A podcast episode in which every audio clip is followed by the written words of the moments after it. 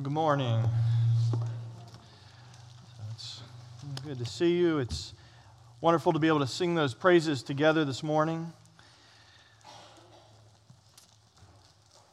You can go ahead and begin opening your Bibles to Matthew chapter 22 as we pick back up in our study of the Gospel of Matthew. We actually picking it back up after a brief hiatus this summer. As you're turning there, I noticed, uh, especially when my children were younger, and I would comment on this as, as they were younger, it may still apply to one or two of them, that it's right before bedtime that an amazing transformation takes place with your children. A couple of you have heard me say this. They become dehydrated theologians. they desperately need water as if you've been withholding it from them all day. But then they begin to ask questions. Not simple questions, but complex, abstract, philosophical, theological questions. Like, why did God make the earth round? Why do animals die? Where do they go when they die? Why did God bother with a platypus? How do we know God loves us? And the list goes on. You have to admire, to some extent, their stall tactics because you don't want to ignore their questions, but neither can you stay up for another two or three hours explaining salutis or different forms of eschatology, especially now with a three year old. But to a certain extent, we never outgrow these hypotheticals. Uh, hopefully, we find better times to discuss them and think about them than right before bed. But we ask questions, we seek out answers, and that can be a healthy enterprise. But like our children right before bed, it can also be used to distract us from other things, other important things.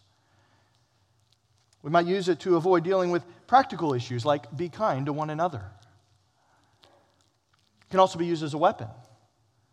Some persons like to come up with unanswerable questions in order to make someone else look silly or to embarrass them or try to discredit them, right? It's like the question can God make a rock so big he can't lift? It's used by atheists, especially, to try and trick naive Christians to make them think God is really not omnipotent. He's really not all powerful. He can't really do anything, can he? By the way, if you're stuck on that question, come find me. It's both illogical and it starts with an incorrect definition of God's power and his omnipotence. There's no more limitation on God's character than it is to say God cannot lie or that God cannot stop being God. These aren't limitations of, char- of his character, they're descriptions of it. So, what does all this have to do with the Gospel of Matthew? Good question.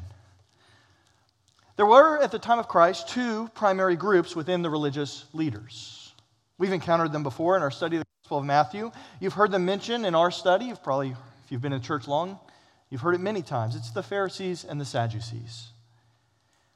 There were other sects and groups, but these were the two largest groups.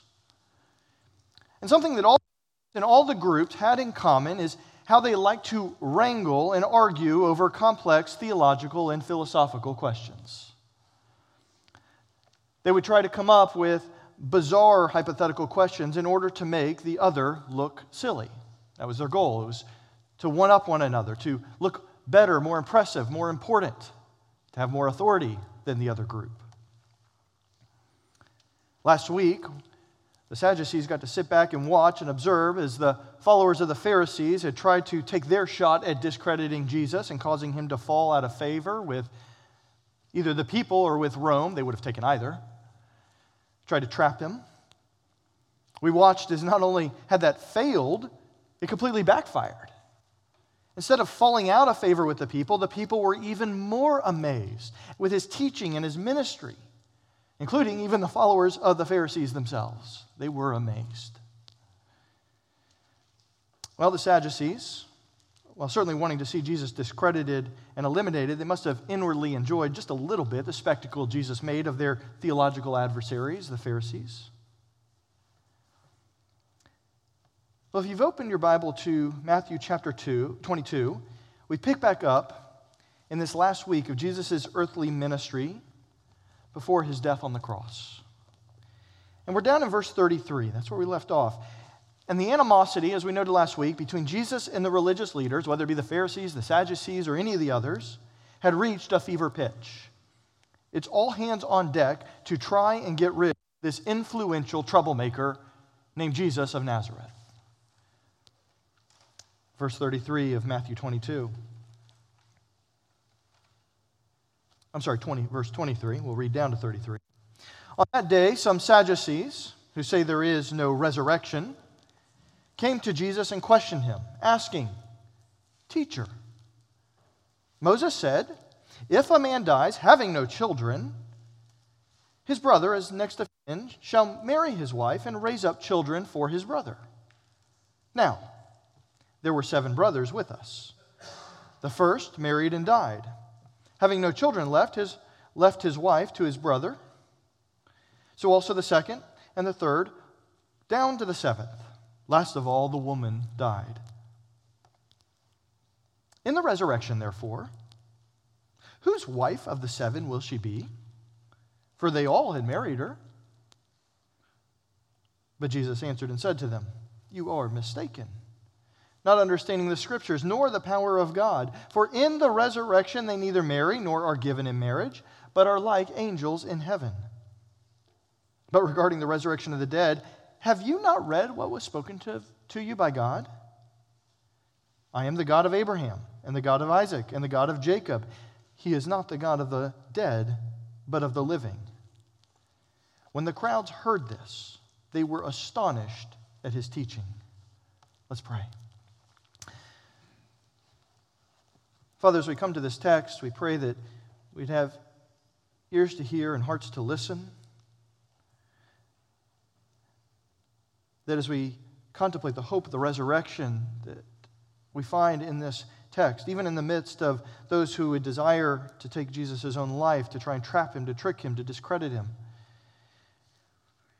Pray that we would think carefully about these things, that we would find hope and encouragement in these things, and that we would encourage one another so much more as we see the day approaching.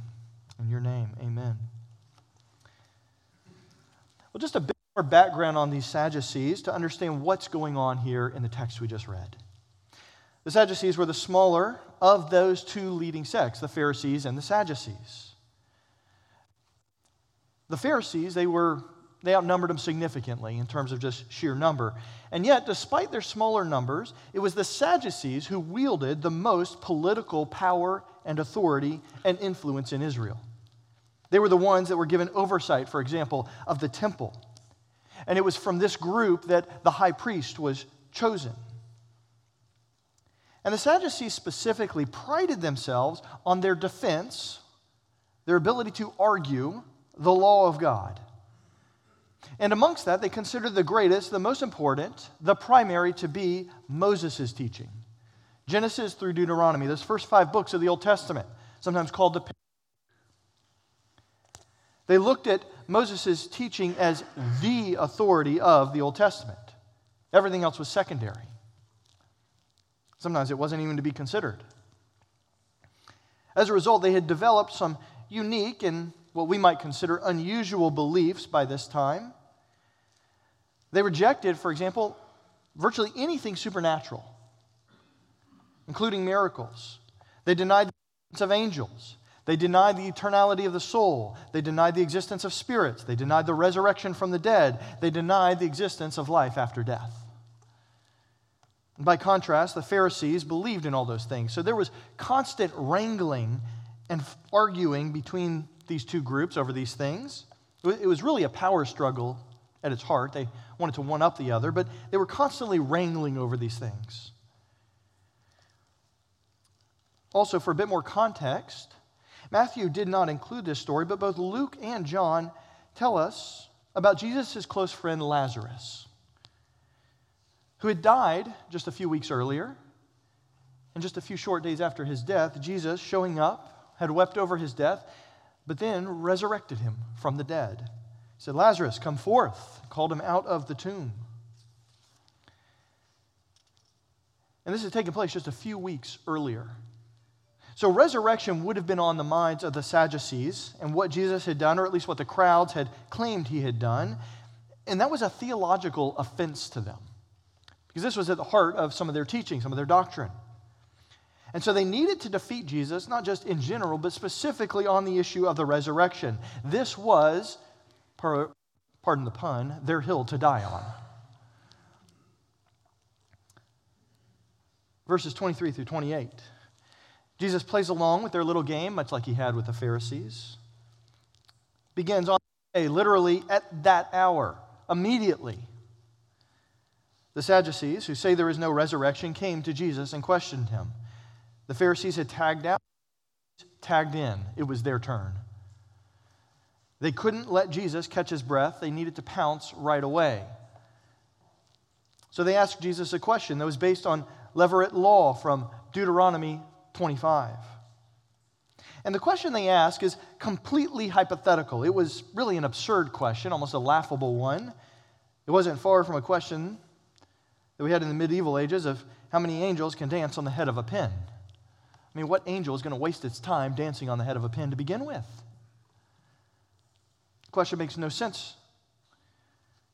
And Jesus' response demonstrates that the Sadducees were ignorant, not only of who Jesus was, they certainly were ignorant of that, but despite all of their theological study, they were also ignorant of scriptures, they were ignorant of the power of God, they were ignorant concerning the resurrection, and they were ignorant concerning Moses' writings.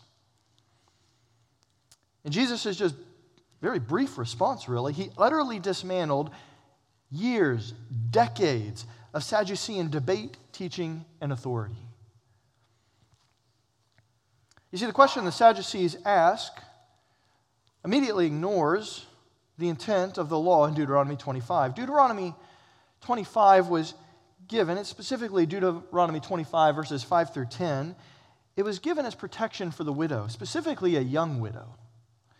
It ensured her an inheritance where she would have had little to no other means of sustenance. It also protected the lineage of the families and the handing down of their property and their land. Land was a very important concept in the ancient Near East and specifically in Israel. But it was a very narrow, very focused, and specific law. And it describes a situation where a father is still living and he has sons that have not yet inherited or divided the land, but one or maybe multiple of, of them have married, and the son dies rather young, maybe at war, maybe through accident, through sickness and to ensure a continued sharing of the inheritance and to continue providing protection for the widow, one of the other brothers was to step in and become the husband of the widow.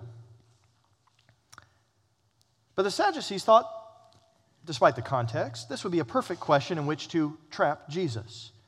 In fact, they probably used a variation of this several times before to stump the Pharisees in debate. So this was likely a tried and true question from which no one had escaped, or at least a variation of it. Uh, their reasoning was, from the text we've already read, if there is a resurrection, won't this woman be married to seven men, according to verse 28? That is absurd. So the resurrection must be absurd too. That's their logic. And because the resurrection is absurd, you didn't really raise Lazarus from the dead, and all this teaching about judgment in the afterlife is baseless. You are a discredited teacher. That's the belief of the Sadducees, and they thought they had Jesus. Verse 29. But, there it is again. We saw it last week in verse 18, the turning point of the story. But Jesus. Jesus, who is, according to John 11 25, the very resurrection and life, responds. And he responds by showing the absurdity of their question and also their great misunderstanding of Scripture. He notes to begin with their faulty premise. Their question assumes that a resurrection life is identical to this earthly life. It may be similar, but it's not the same. The purpose of Deuteronomy 25, remember, was the protection of the widow in a harsh, unforgiving, sin filled world. In the resurrection, however, such protection is not needed. That's the power of God, the Creator, who not only resurrects the body, but creates a new heavens and a new earth in which righteousness dwells and sin is no more. Such a resurrection has no sin, it has no suffering. And thus, the entire purpose of this law in Deuteronomy 25 uh, goes away. The widow will no longer have need of such a law and protection. But he takes it a step further. In fact, he strikes at some of their other bad theology. He notes that in the resurrection, they neither marry nor are given in marriage, but are like angels in heaven. He had to say that because they denied that there were angels. So Jesus, not missing an opportunity, decides to correct that as well. And then he goes on and undermines another key Sadducean doctrine. And the passage that he refers to in verse 32 is a quote from the Old Testament. We'll look at it in just a moment, but it quotes a text that begins, ironically enough, with the angel of the Lord.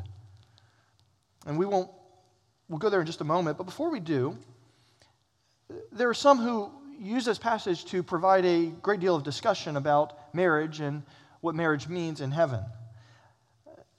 I don't want to spend too much time on the topic of marriage in heaven for two reasons. One, we don't really know that much. But secondly, Jesus didn't spend much time on it either because that was not the point. He only addressed marriage because they tried to use a discussion of marriage in this life to trap him with regard to the resurrection. That said, there are a couple of observations that would be worth making. There's clearly a change of relationship in heaven, in the resurrection. However, that does not mean that a believing spouse would no longer be a friend and perhaps even a close friend, the best friend. The physical intimacy is gone, but it will be replaced by something greater, something better. There's nothing to suggest we forget or do not recognize persons in heaven. In fact, quite the opposite. In fact, there's much more to suggest we will remember this life because it will give us greater reason for rejoicing at the salvation and the work of God. We have something to compare it to. And who better to spend that time rejoicing with than a spouse who has seen and experienced many of these same things?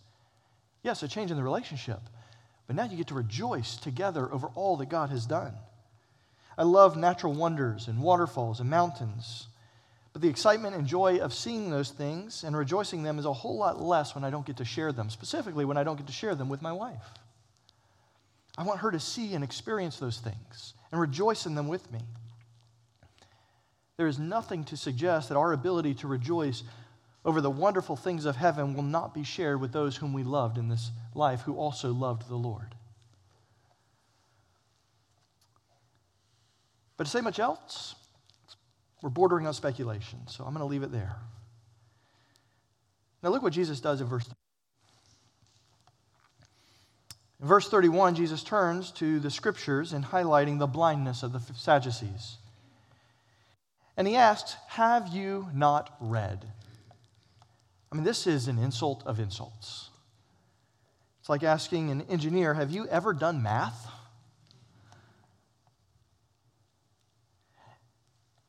And then he quotes from Exodus chapter 3.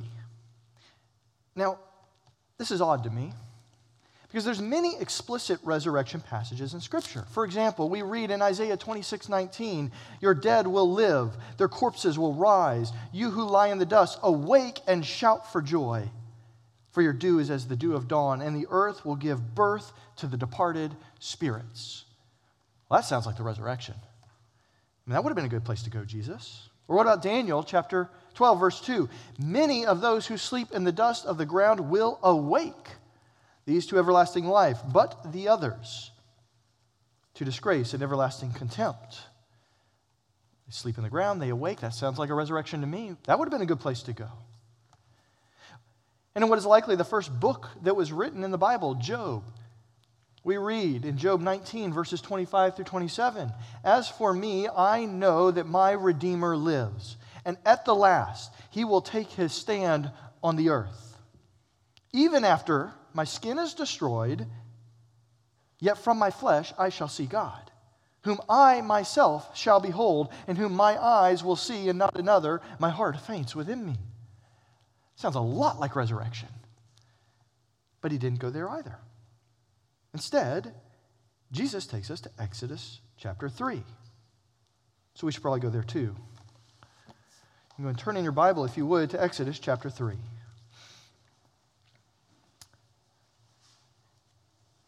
The story opens on Moses. Whether you've grown up in church or not, you probably know this story.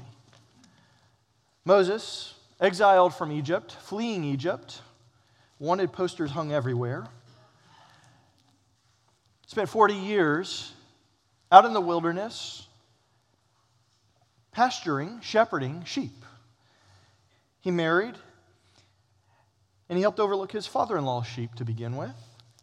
And while he was with his father in law, whose name was Jethro, when he was with his sheep one day, he looks up near Mount Horeb and he sees a bush that is burning. Okay, things catch on fire. That's nothing unique there. But he looks closer, and what does he see? It keeps burning with the same intensity without burning up. I mean, dry bush, that burns up fast. Okay, flames up big, goes out fast. Ask any of our young people who have ever thrown things into fire over and over again. It burns up and then it dies off. But it wasn't burning up. So, like any of us would do, he said, I've got to turn away and see this. Something is unique about this fire in this bush. So he turns aside. He doesn't yet know what you read in verse 2 that it's the angel of the Lord in the midst of the bush that made it look like it was on fire. The angel of the Lord appeared as fire in the midst of the bush. He gets closer, you see there. In verse 3, I must turn aside and see this marvelous sight, why the bush is not burning up. And as he draws closer in verse 4, a voice, the angel of the Lord, who is called God and Yahweh, calls out to him and says, Moses, Moses. Now, if it's me, I'm running or falling. I don't know how Moses kept his wits about him to answer, Here I am. There must have been something to the voice that calmed his fears. The voice, which we are now told belongs to God, instructs Moses to remove his sandals, show some respect. Do not bring what is unclean, which, if you're a shepherd with sheep all day, there's a lot that's unclean on the bottom of your sandals. Do not bring what is unclean into the presence of God. At this point, Moses appears completely composed. He's talking with a voice coming out of a burning bush. He's following instruction from the voice. But then notice what happens in verse 6. The voice says, I am the God of your father, the God of Abraham, the God of Isaac, the God of Jacob. And something different happens to Moses. How does Moses respond? He cowers. He hides his face. He is terrified. Why? What was it about those words and this statement that was so profound to elicit such a reaction? Why did these words cause Moses to cower? Well, you can turn back to Matthew 22 because Jesus gives us the answer. It's an answer the Sadducees should have already seen. It's an answer we can see as we study the Old Testament. The answer is there in the text of Exodus 3 the whole time, but the Sadducees had missed it for years and years and years. All the religious leaders seem to have missed it. Now, the reason Jesus didn't go to all those other passages and responding to the Sadducees is partly because they would have dismissed it out of hand. Remember, the Sadducees, it was the first five books of the law. Genesis, Exodus, Leviticus, Numbers, Deuteronomy. That was where you needed to make your argument. So Jesus said, okay, I can do it from there. So he takes them the law of Moses. Not only that, he takes them to Moses. And he shows them how Moses responds when engaging with God. Specifically, how Moses responds to God's proclamation of the resurrection. Now, see, you're flipping back to Exodus 3. You're thinking, um, I don't think I saw the word resurrection anywhere in Exodus 3. How is this a proclamation of the resurrection? This is where we have to pay close attention to the language and the grammar of the text. We talk about a literal, grammatical, historical hermeneutic. Why? Because words matter. And here, verb tense matters. Jesus, in quoting this passage in Greek, uses what is called the present indicative when he quotes, I am the God of. Now, why does that matter? Why are you getting a Greek grammar lesson this Sunday morning? Because God says, I am now, currently, the God of Abraham, Isaac, and Jacob. Do you see the conundrum? Abraham, Isaac, and Jacob were dead. They've been dead for hundreds of years. But God doesn't say, I was the God of Abraham, Isaac, and Jacob. He says, I am the God of Abraham, Isaac, and Jacob. And just in case they were still blinded to the truth, Jesus says in verse 32 God is not the God of the dead, He is the God of the living. In other words, they were alive at that moment, though their bodies were dead. The only way God could still be the God of Abraham, Isaac, and Jacob in the active present tense was if they were still alive. And since their bodies had long since decomposed, as Job said, the worm has eaten it, my flesh is decayed, God must have been referring to life after death. And Jesus affirms that in verse 32. That's exactly what was meant. And you see, Moses understood that. That is why he cowered and crumbled at those words. He was struck by the awesome weight of what was just said. He was talking to the God of life and resurrection. God announced himself to Moses as the God of the resurrection. And here were these Sadducees too blind to see that the very one they revere, Moses, knew God as the God of resurrection and life. But there's more. You see, in Exodus 3, when you see the angel of the Lord, not and, but the angel of the Lord in the Old Testament, like you do here in Exodus 3, it is a reference to Jesus Christ. Before he became man, it's what is called in called a Christophany, an appearance, a revelation of Christ in the Old Testament. We find Jesus Christ, the pre-incarnate Christ. How wonderful is that? That the one who is the resurrection and the life was there revealing himself to Moses. And Moses responds. In fact, Moses' response condemns the Sadducees. Because rather than worship the one who is the resurrection and the life, as Moses had, they are now seeking to put him to death. The irony is how futile this is. How do you kill the one who is the resurrection and the life? It's like trying to drown a fish. Well, the crowd's got it. Or at least they got the resurrection part. Because they are once again astonished at his teaching. Aren't you? Doesn't it make you want to go reread the Old Testament and see how much you might have missed? Makes me want to do that. We can't read and study a text like this and walk away without examining ourselves. Perhaps you're here this morning and you do not know Jesus as the resurrection and the life. If that's you, do not be like the Sadducees full of religion or having heard religion, but blind to who Jesus is and the power of God? You see, no matter how much they denied him on this earth, they eventually learned that they were wrong about the existence of heaven and hell. They learned they were wrong about the afterlife, and they learned they were wrong about the power of God.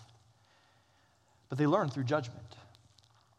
In their case, they experienced the overwhelming power of God in judgment.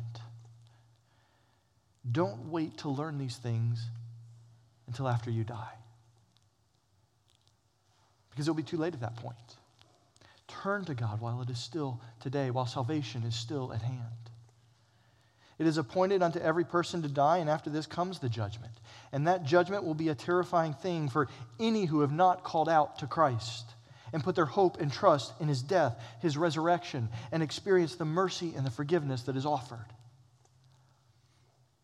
But Jesus is calling out to you repent, turn to Him today.